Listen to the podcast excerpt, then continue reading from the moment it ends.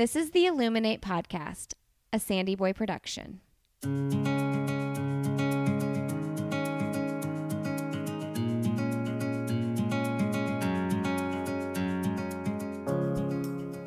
Each week on the Illuminate Podcast, the hosts will bring you insightful conversations and stories of people who are illuminating their own lives through their business, work, community, family, and world.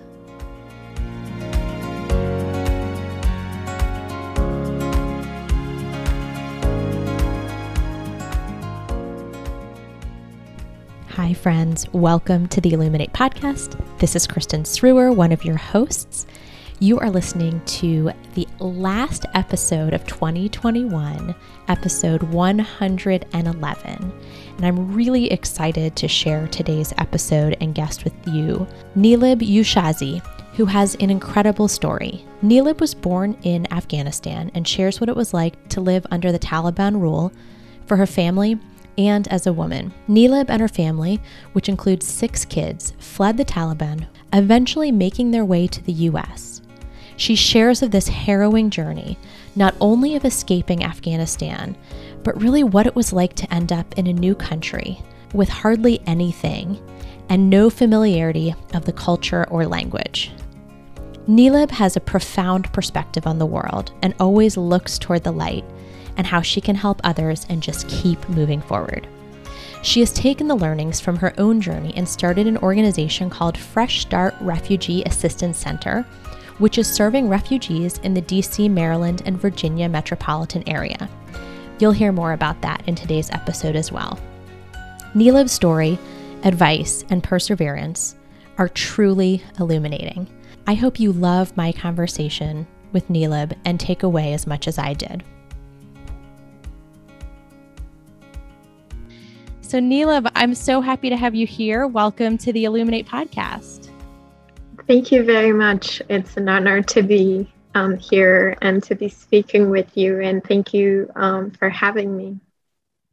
Well, it's really great to have you here. I had actually learned about the organization that you started, Fresh Start, from Welcome US, which is uh, a group that I follow um, for the important work that they're doing with Afghan refugees. And so I went and learned more about your organization and then I learned more about your background. So you were born in Afghanistan, right? Yes. I was born in Kabul and I basically I was about 12 years old when I came to the United States, 10 between 10 to 12 years old, I think. I um, so I was pretty much raised in Afghanistan partially, um, and then when the Taliban came, I lived in Afghanistan during that time, and I was in second grade when they came to Afghanistan. So I basically didn't go to school during that time because they shut down schools like they have now. You know, they everything, anything for women and girls was basically the public spaces were close to us. You know, um, if we, if my mom left the house, she needed to be with, you know, a male figure to go out in public or to, you know, even if she was going to a relative's home, she couldn't get into like a taxi and go. And then aside from that, basically, I myself, as an 80 year old, was deprived of, you know, education, deprived of the, you know, being a child, basically, because simply because I was born, you know, a girl versus like being a boy, where they, you know, had space in public, they had education for the boys, even though it might have not been the best form of education, but they it was available to them. And then I moved to the United States in 2000 after a really rough journey, you know, through all these different places that my parents had to kind of travel through to get us here. Um, we were in Pakistan for nine months, and then we came to the United States in July 2000, so right before 9 11. It was interesting timing because it was right you know, before 9 11, no one knew where Afghanistan was when I came to the United States. Um, when I would say, "Oh, I'm from Afghanistan," people would be like, "Where is that?" You know, after 9/11 happened, then everyone knew where I was from. So there was a drastic change between, you know, like how people perceived me before they knew where I was from versus, you know, afterwards. And we were in Jersey uh, for about five years. My uncle actually is um, basically the person who saved us all, you know, um, from Afghanistan to here. Basically, he was our biggest support. He was that light in my life, you know, and he sponsored about 35, 40 of us. So family members. Family members. So it it was, you know, his three brothers, his two sisters, each of whom had, you know, five, six, seven kids.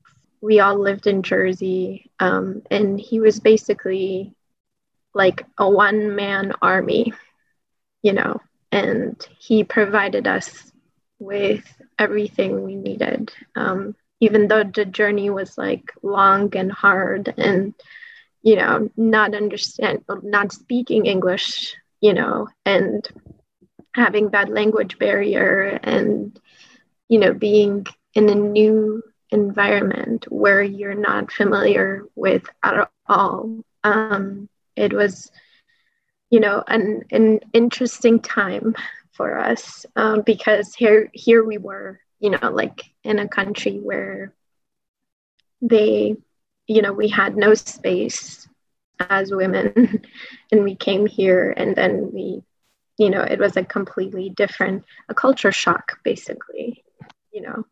I had missed at that point i had missed school between i didn't have any education between seven uh, between second to seventh grade.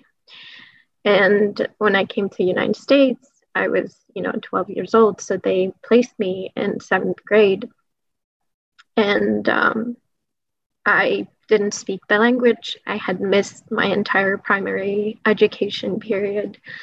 And I had to learn to kind of stand on my feet because my family sort of depended on me because I was the only one that was kind of picking up the language faster. Mm. And I was also the oldest of six kids. So, wow. Yeah. Um, both of my parents were working full time jobs. And, you know, um, my dad was working overnight at you know like a the Popeyes basically, and my mom was working at ShopRite, and um, I we I was basically taking care of my five other siblings. I was like the parent in the house while my parents were not there. And um, basically, over time, I became, you know, like the parent mm-hmm. you know i i was um you know paying the bills i was you know at conference you know like when they have the school conferences and etc i was doing that with my siblings wow. making sure that they were doing okay in the meantime also studying myself and right after i think at the end of eighth grade i was um, able to get my first job at ShopRite. And so I started working um, that year. I think yeah, I was like one of the youngest people that they had hired. And it was because of like my mom who already worked there. They were like, oh, you know, they wanted to help her out because she had six kids. So I ended up working there. And then basically it was everything that the families are going through currently, I went through this process with my family. And the struggle of, even though we had my uncle to kind of go back to or get help from, but he wasn't always present because he was catering to 40 other, you know, 35 or 40 other people as well. So it was hard for him. And there were, I wish I had you know, someone who would kind of, you know, help me with homework or teach me a few things that I didn't know about or introduce me to resources that were available at the time, you know. Um, mm. But I feel like, you know, my dad was a pharmacist back home, my mom was a teacher. And when they came here, both of them had to just kind of do what it, they were like basically in survival mode, you mm-hmm. know, trying to make sure that they make ends meet. Um, and so I totally understand the struggle that many of these families are currently going through and what, you know, it's like to kind of be in a place where you're so unfamiliar with everything. Mm-hmm. You know, and having someone that you can just call and say, Hey, I don't understand this. It makes such a huge difference. And I have to tell you, I am so proud of the community I live in because in, Nova, particularly, and you know, so um, Nova, just for everybody's knowledge, is Northern Virginia. Yes, because they have come together and they are basically holding each other's hand because this was a very hard time for the Afghans in this country and even for the Afghans back home, obviously it's 10 times harder. But to go through this again and again and again, basically, I was born in war and I continued to live through that process, you know, as I'm growing older. Mm-hmm. And it's heartbreaking because for the past 20 years, we all had hope, we all had a lot that we were holding on to. And now it's like we're back to the dark ages you know? Mm-hmm. um, women are not allowed to get an education. They're not allowed to you know get a job or be in public spaces for the most part. Mm-hmm. um, and that is scary because yeah. i've lived on both sides of the those spaces and understand that it's not an easy process like you I'm know curious having... about when you were in second grade and the taliban took over. So when you were born, it was peaceful, right, in Afghanistan? Um, not exactly. No. Okay. What year were you born? I was born in 87. 87. Okay. So, um, you know, like it wasn't too long between, you know, like the time that the Russians left and then, um, you know, um, the new regime, which was Dr. Najib. Um, I think he took over until 92, and then it was like, you know, another chaos after that. I think it was the Mujahideen after that. And then in 96, um, the Taliban took over. So it was like one regime after another because I lived in Kabul when, um, and when I was born. And then um, I think I was probably four um, when we moved to Mazar Sharif because Kabul uh, was really bad with, you know, like the war, the, the the bombings, and you know, like it it was not a safe place to live, mm. and so um, my I I don't know if you have read one of my pieces that I wrote, um, not read, but some a friend of mine wrote um, there was a time I was basically, we had to leave our home. And I remember I was, my brother was just born. He was probably like a week old. And uh, my sister was about two years old, and I was about four. And um, my dad was holding my sister, my mom was carrying my brother. And we were running from our home to go to my uncle's house because of um, the bombings and everything that was happening and the bullets that were just kind of like going over our heads. And I remember looking up the skies and I could see the bullets passing through. And I thought you know, like it was like fireworks or like shooting a star. It's not that I reflect on it at the time. Mm-hmm. I was like, oh, you know, but like also didn't realize that I, as a four year old, I was like running behind my dad holding his hand, you know? Mm-hmm. Um, and that at any point I could have died. My dad could have died, mm-hmm. you know? And so there there are times that you kind of live through those moments because it kind of you it it's like a flashback you know mm-hmm. and so yeah i lived in kabul and then after second grade i wasn't allowed to go to school. And how did you process um, that as a second grader? Do you do you have like memories of that? Or do you does do your parents ever talk about how you processed it? Um the memories i have are like when they burned the books and they shut down my school.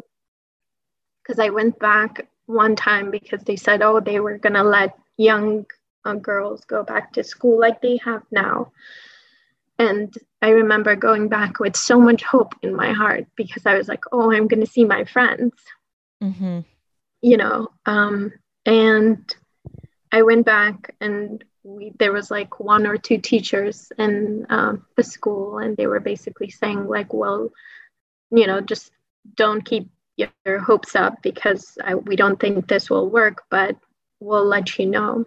So I came home, but then, like, a few days later they said yeah no that didn't work. And it just felt i just remember thinking like oh i don't i won't see my friends anymore. Yeah. You know?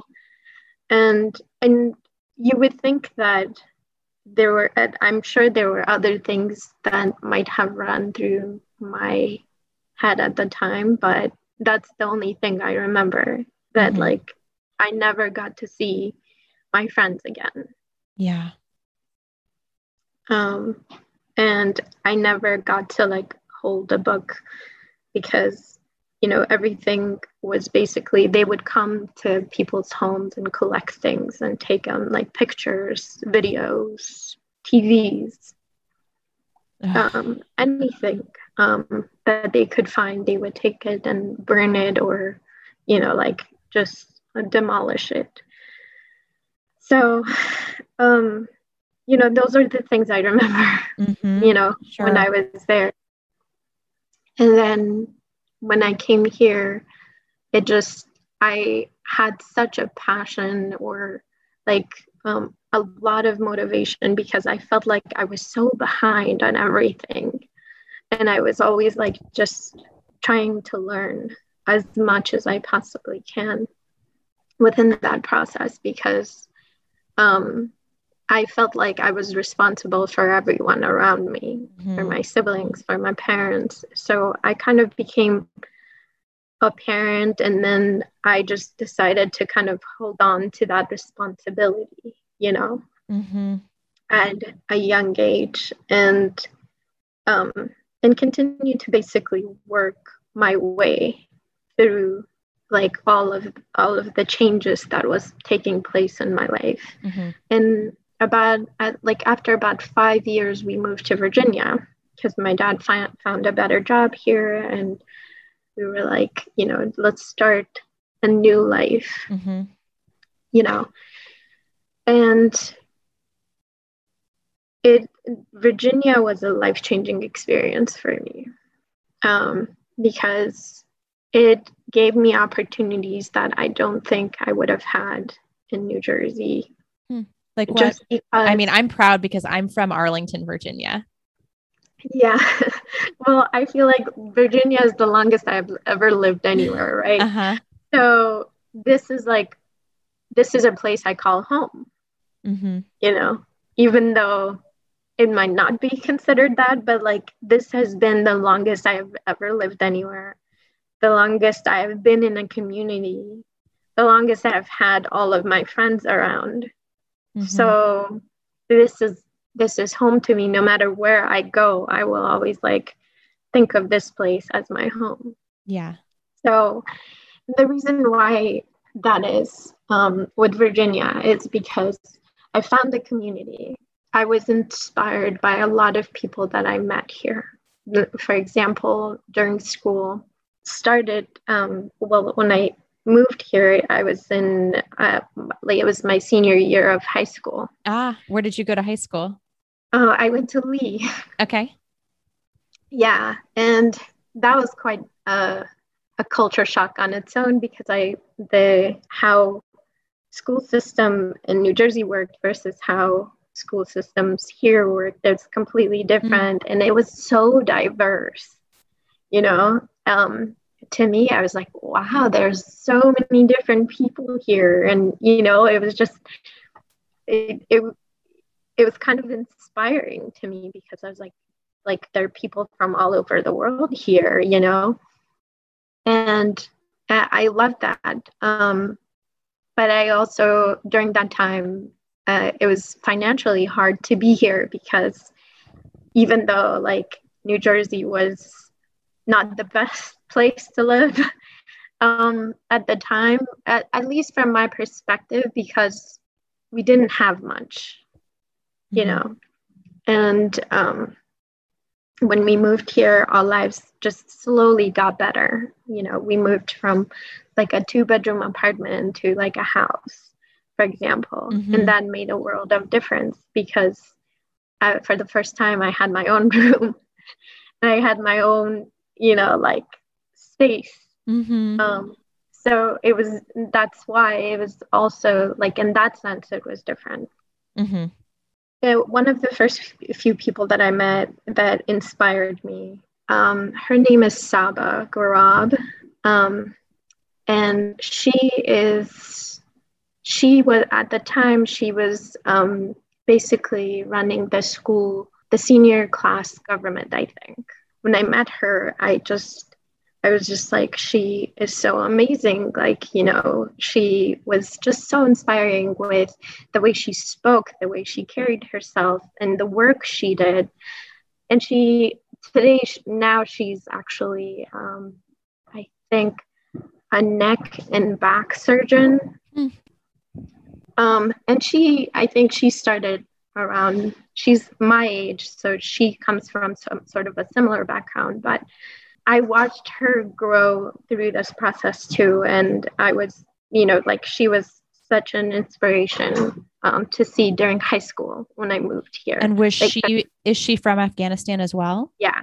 Ah, yeah. Okay. That was the other thing. Yeah. Um, that I was just about to say because so she was Afghan. And when I met her, I was like, wow, like she's so smart. She's so brilliant. She is doing amazing work. Like, you know, like I want to be like her. Mm-hmm. So uh, from there on, basically, like I just, I was working two jobs. I was working a full time job um, at CVS and then I was also working a weekend job. Um, so I was working a full time job, and then I was working a part time job um, at Marriott, and um, it was I barely had time for me, so I would work, you know, around the clock um, because it was during the time that like my family was just picking up their lives basically. So i wanted to be like contributing to all of it mm-hmm. with them um, because we had bought a house. My dad had a mortgage now, and so I was just trying to, you know, do whatever I can to yeah. help him through that process because having six kids in this country is not easy. Were all six of you born in Afghanistan, or were some of your siblings born here? No, we were all born in Afghanistan. So wow. So yeah, I'm I'm interested to hear more about your journey to get to the US and especially with six kids. What did that look like? A lot of fighting, a lot of arguments. Oh, I think we could have had like a Kardashian show ourselves. Tell me a little bit more about when your parents decided to leave Afghanistan and and sort of what that journey, like what journey did they take to get you guys here once your uncle was able to sponsor you? We left during like a very chaotic period because my dad had been um, my dad was actually dressed well and it, it, this sounds kind of that this is the this is basically the reason why we left because my dad was picked up by the Taliban because of the fact that he was wearing a bright color outfit, which is mm-hmm. like a paytan tumbon, um, and it was blue and um, like uh, around the chest of it they they like um, sew it with like they, it's like sort of hand sewed with like like a decorative you know piece mm-hmm.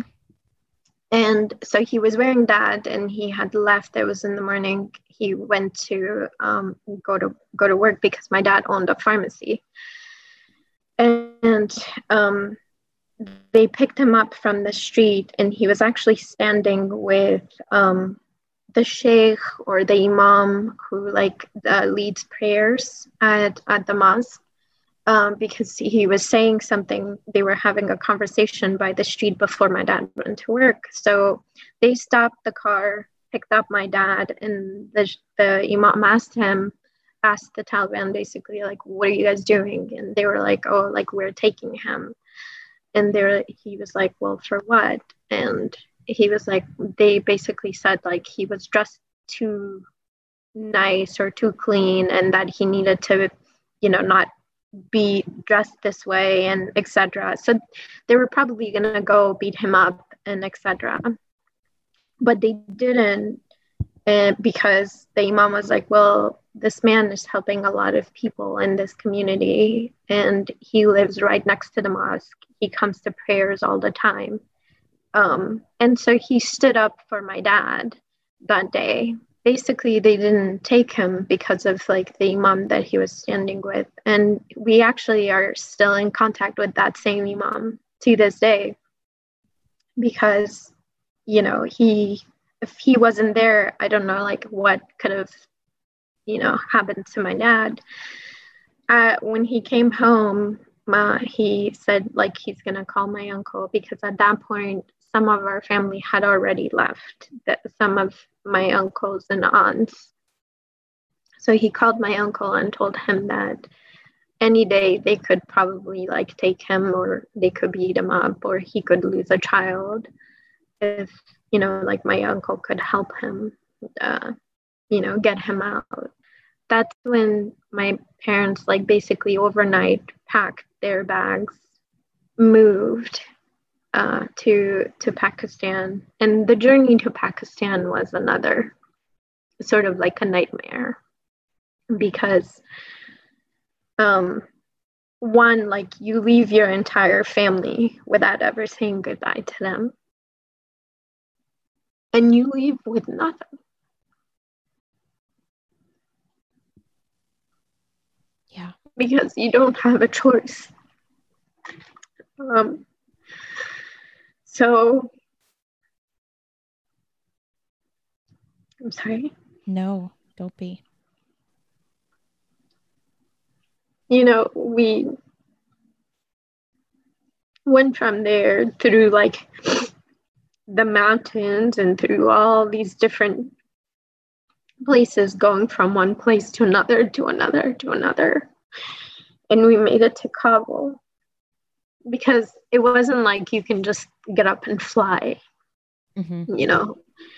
Um, so from Kabul, then we made it to Pakistan. But on the way to Pakistan, I remember we were passing the border and recently I, I had seen how the border patrol was treating like the Haitians. Mm-hmm. And those pictures literally reminded me of my own experience going through that border. Because I remember, you know, there were men, police officers, border patrol with like, you know, sticks and guns and everything, just you know, just knocking everybody down. And it's like you're not human to them, you know? Mm-hmm. You don't have, as humans, there should be some sort of like you lose your dignity Mm-hmm. you lose that respect when you go through those borders and you feel the things that you feel like you you're nothing anybody could do anything to you and it won't mean anything because Mhm. on the one side you don't have a government that will protect you. And then on the other side you're forced to find like peace. You're forced to find you know like a new home somewhere that you could just you know that you're not going to be dead the next day you know Mm-hmm. someone's just not to you know like pick you up from the street and you nobody will ever know where you end up Yeah. so we you know a lot of these things that we're actually talking about i've never really spoken about it because it's a journey that i went through and for many years i blocked it and also as a child and as i was growing up i felt like i needed to focus on what was important Mm. and what like how could i change my life for the better because that's my past and i can't live in my past i need to continue to move forward continue to stay present and be here you know Mm-hmm. and because of that, I never reflected a lot on my past. I kind of blocked a lot of it until like literally this recent August when a lot the you know like the crisis happened and it made me kind of realize how much I had put behind me Mm-hmm. you know i i didn't want to remember it because those are all memories that i had blocked for years you Mhm. know Well, and you stepped into, as you said, that role. You basically were the parent, right, of five other children, and you were all trying to make ends meet. I mean, it's also your dad went from owning a pharmacy to working overnight at a Popeyes. right I mean, and I think that's the journey that your parents were on as well is is remarkable um, to keep everybody safe and to Yeah. give you and to give you that op- those opportunities. i mean if it wasn't for my uncle and obviously my parents my siblings my cousin and i would probably never have known our true worth value um, within like the human community. Like um, since my family's like escape like i have viewed my life in afghanistan in an illuminating experience you know? Mhm. one where like i learned to appreciate light because i have lived through the dark the deepest you know dark darkness. Um and like this is where this is one of the reasons why i actually studied human rights. And this is one of you know be in the hopes that i would be able to bring light to others. I would be able to help those who are suffering from like oppression who are suffering from you know being trapped in darkness to bring them to a place where they understand that they are human and they are just as equal as everyone else, you know, Mm-hmm. and to never feel less about themselves. Because when you have to leave everything you possibly know, you know, to just, you know, go to a place that you don't know anything about, that in Or itself, speak the language. right like speak the language no like it's like you're you're walking in blind Mhm. right like without being able like and deaf and you know like you're unable to communicate you're unable to really understand so that process itself can easily break your spirit you Mhm. know but you just have to kind of I mean, you know, push yourself through it because we can't let the things that we go through, our dark experiences, change our present or future, you know, because we only, like you as an individual, can change that, you know. And I took that upon myself because I felt like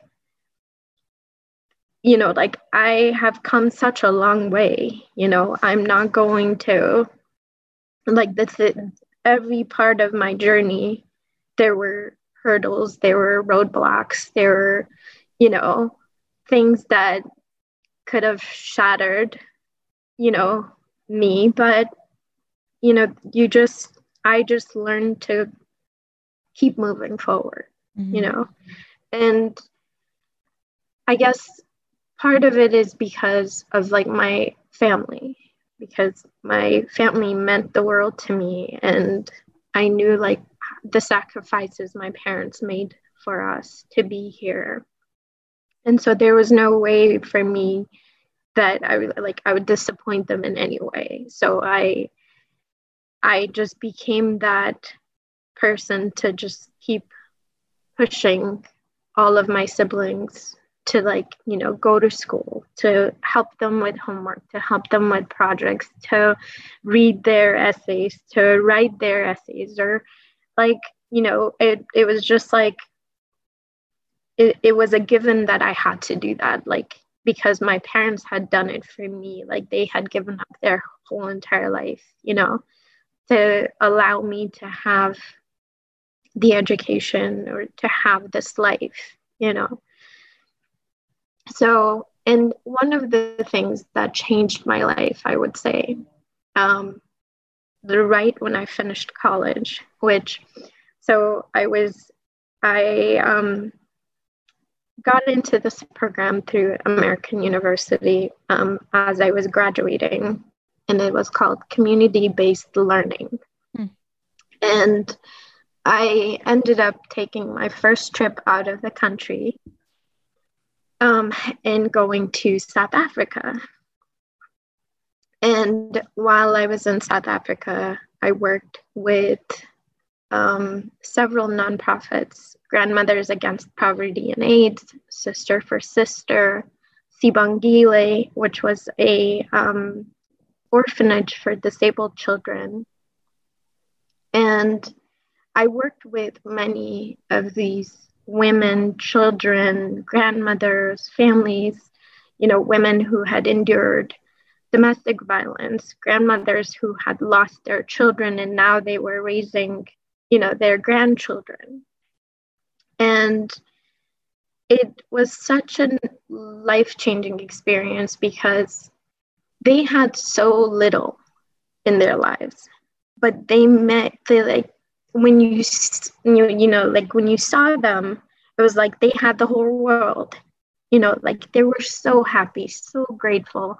And they shared everything you know. Like even though we were part of the school program we had lunch that we would take with us. They would make lunch and eat. They didn't have enough to eat themselves but they were sharing it with us. And to me, I, you know, like having seen, you know, like the injustice in my own country and then coming to going to South Africa to see that that injustice is just equally, you know, as bad or as, you know, dehumanizing in in another part of the world that I absolutely was oblivious to, you know? And going through that process, like it just changed my whole perspective in life because I was like, I had it bad, but there are other people in the world that had it just as bad, if not worse, you know? And going through the townships and living like basically like working with the children it just it was like you know I was so grateful to be there, but I also felt like I wish I had the power to do more, you know?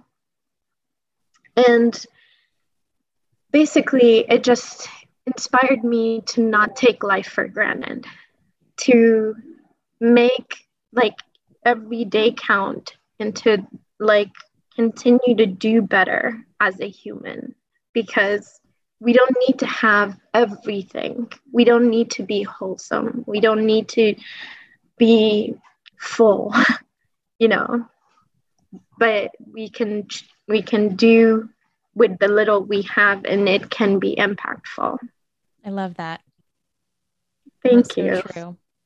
And one story I will tell you, I I'm from South Africa. And I always share this with other people as well because it means so much to me. I didn't buy any gifts throughout the time that I was there.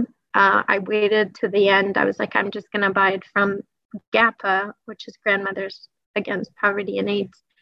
And I bought it from them.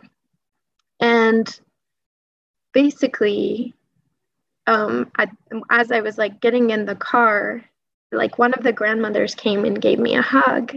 And I looked at her, I was kind of like, you know, not sure what was happening. I was like, oh, she's just saying bye. But she was like, she was like, thank you. You put some bread on my table tonight. And it was so hard for me to hear that. Mm-hmm. Because because I knew that I was making a difference, but I didn't know the impact of it. And I didn't know that it would just mean so much to her, you know, because, you know, I've been through a lot of rough times myself, but I don't think I realized it until that point what, you know, the little things that we do, how much it could mean to other people and how much that could change something for them, you mm-hmm. know. And so since then, when I came back, I started working with um, EWI, which is Empowered Women International, and they actually helped women, um, you know, of low income refugees, migrants, by training them and by providing them with the tools they need to become entrepreneurs. And there, I actually met Marga, Marga was the founder, the founder of EWI. And when I met Marga, I just felt like she was an inspiration. She was the type of person that like I wanted to look up to because she was so kind. She, she was so gentle, generous, just and like full of purpose, full of life. And when you like when you talk to her, it would be like like you know, you felt like the weight of the world would come off your shoulders. And she was, you know, every day she would come into work like at wee hours of the morning and she would work all the entire day, probably like later than everyone, but she was never tired. She was never exhausted. And I was like, how does she do it? You know, like she's like, how do you get so much energy? And the, I, I wanted to work with her, but I, because of like my financial situation and me pro- being the provider in the family, I just couldn't work there for long. But she was part of the reason why I decided like I wanted to continue this volunteership. And I wanted to work with other people because the things that you go through it just doesn't happen. It happens for a reason. It happens so that you learn something from it. So i see every misfortune not as a misfortune or not as something to break me but for something to teach me a lesson because we are all human we go through these struggles, trials, and the best thing we could do for ourselves is to take those as a lesson, to understand that the force is not working against us, but it's working with us. Basically, that's how I see life. No matter what happens, you just, you know, like you just learn to let go of the things that happens to you. Because if you dwell on it for too long it's just going to hold you back from serving your purpose from being present from allowing yourself to grow you know? Because it you yourself can be the change maker you know and when you go through a process and you learn something from it if you share that with others somebody else might some, learn something from that you know? And that's basically like the process that i have been that has led me to the work that i'm doing today. Um, i started fresh start um, well it started like this basically um, you remember the refugee crisis in 2015, 2016 in Lesbos, Greece, and Turkey. Some of our friends went to Turkey, and so we collected, you know, donations, we raised funds, we helped our friends go there. But some of us couldn't go, like myself, because I had a job and they just wouldn't give me the time to go. So I was like, what could I do here to help, you know, with the refugee issues? Um, and uh, we started a group um, basically just collecting donations at the mosque and then sorting through donations and dropping it off at Catholic charities. And from there, we started helping Catholic charities with um, you know, like cultural orientation classes. We helped with tutoring some of the people that need, like after the 30, 90 day period who needed help with rent. We started helping them with rent and um, we fundraised for families who had medical issues. And um, in my family hosted several families for weeks in our house and um, we also um, helped with you know like uh, set, um, what do you call it? Vulnerable cases that you know where the family had a medical need mental health need or something like that. And by 2017 we were like we're doing so much of this work. Let's start like an organization where we can actually do this on a larger scale and um, we started Fresh Start. And the reason I chose Fresh Start, or we chose Fresh Start, I don't want to just say me because there are some of my very dear friends helped in the process of that. So we chose Fresh Start because I had a fresh start when I came to this country. That was my opportunity. That was an opportunity that was given to me that I appreciated and took full advantage of.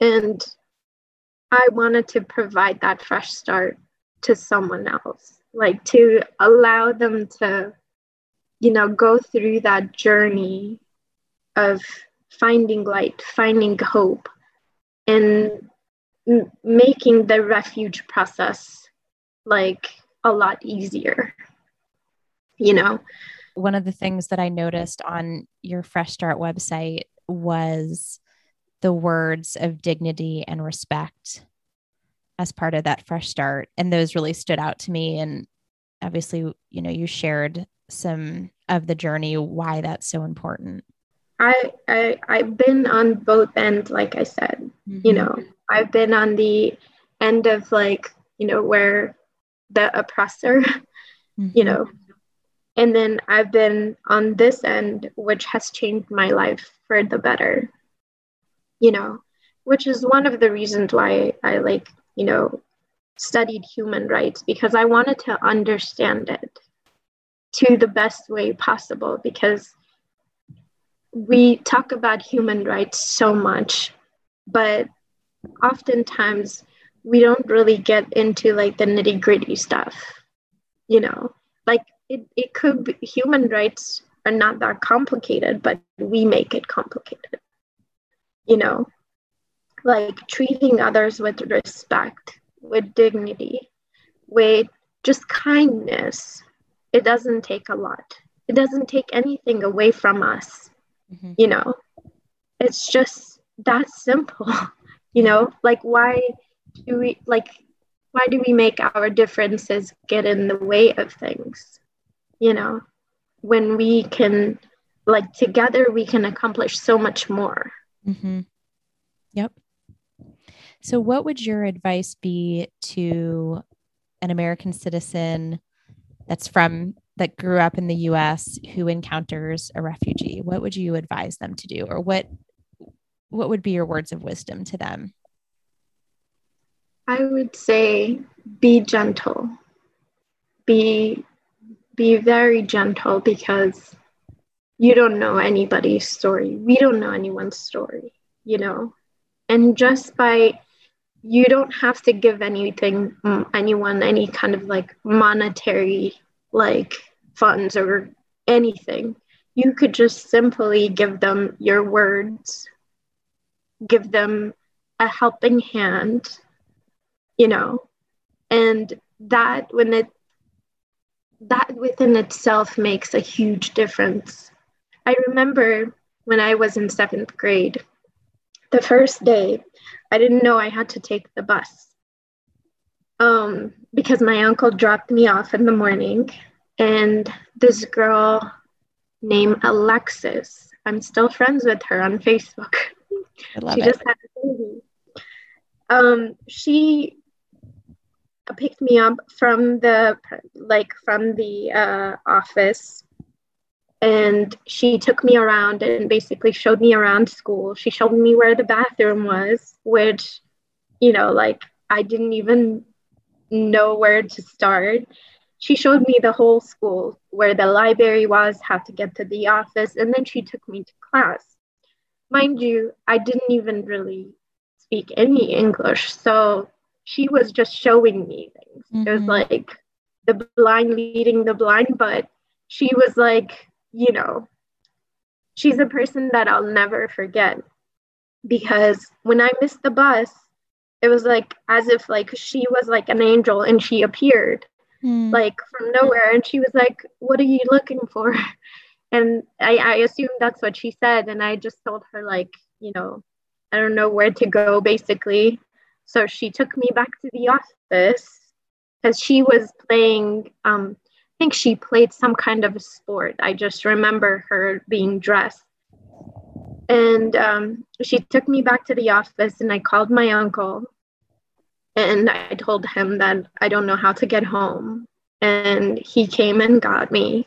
But to this day, I don't, I would never forget Alexis, mm-hmm. you know. And I wish I could remember her last name because I would totally say it because she definitely deserves it.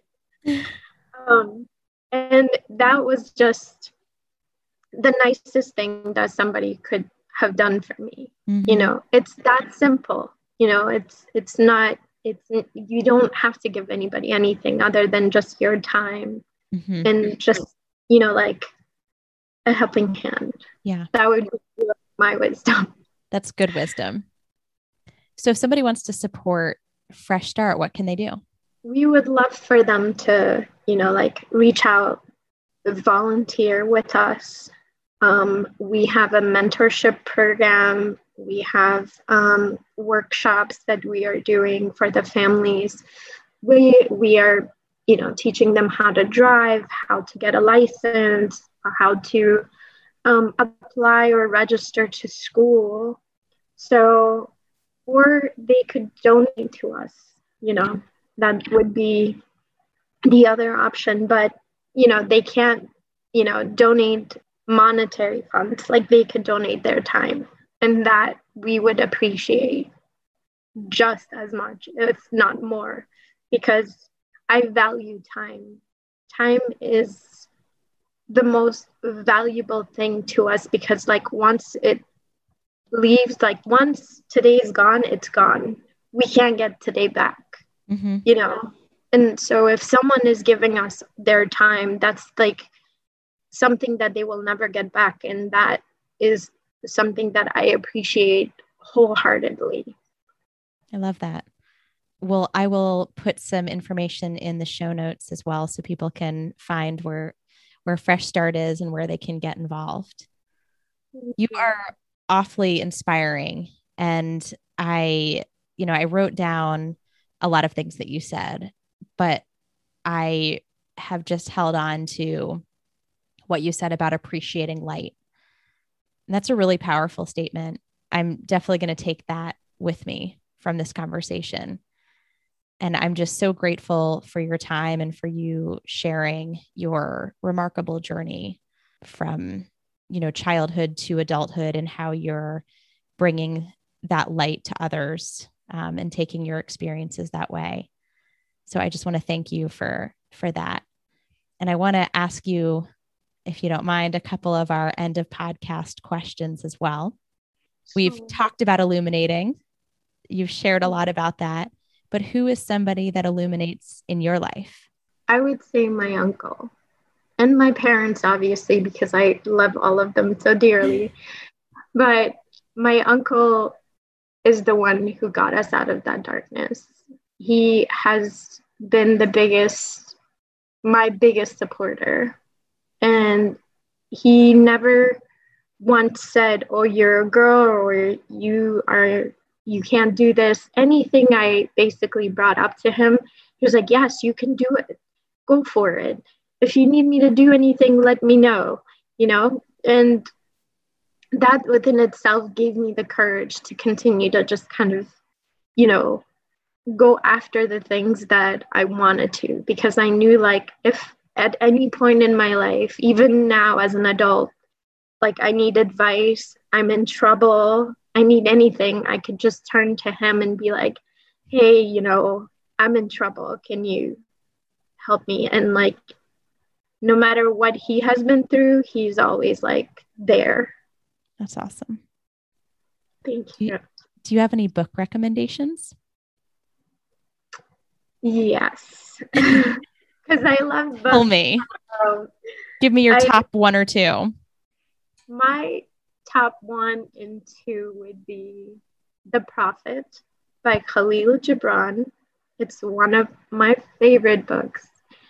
Um, and then The uh, Alchemist by Paulo. I, I forgot his last name.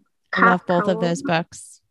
Yeah, those I absolutely love because it, it kind of like um like stayed with me. Like i never forget the stories of it. And like even though both of them are really short books. Um but like the messaging within those two books are just so inspiring. And um you know it, it gets you moving. Mm-hmm. You know I have a friend because- that used to read the alchemist once a year as like just a refresher and I, I what's that? I actually listened to it. Ah um, yeah. uh, like i listened to like maybe a little bit of like different parts of it like when i'm driving to work sometimes. i love that. Because it's just kind of like I want to see how my day would go, but I'm like if I'm listening to it, I want to know where he is in his journey at that you know point, and it kind of helps. Uh, I don't know. Um, I listen to a lot of things when I'm driving to work because it just like gets the day going and it gives me something to kind of like reflect on. Mm-hmm. I love that. Um, so I, I usually listen to that here and there sometimes.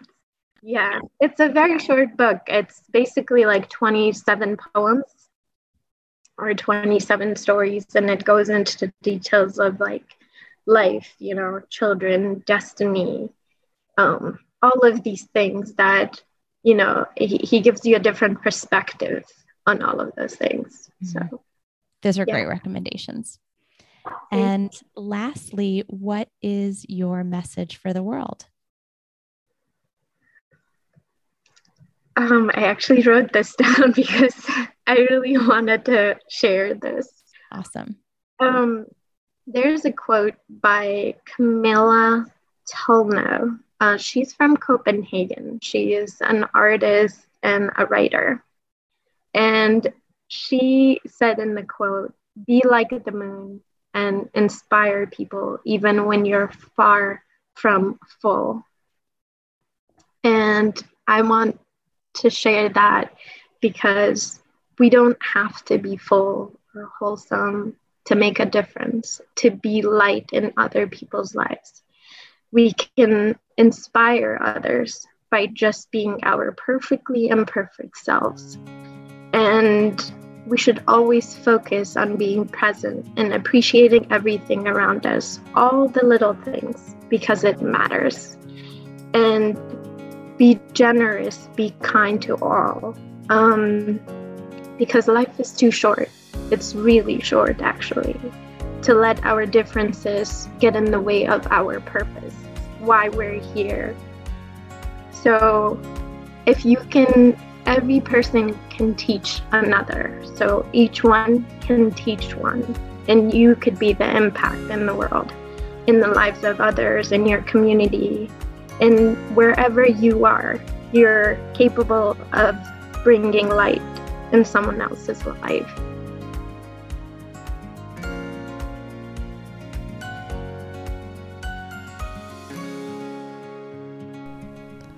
How amazing is Neelab?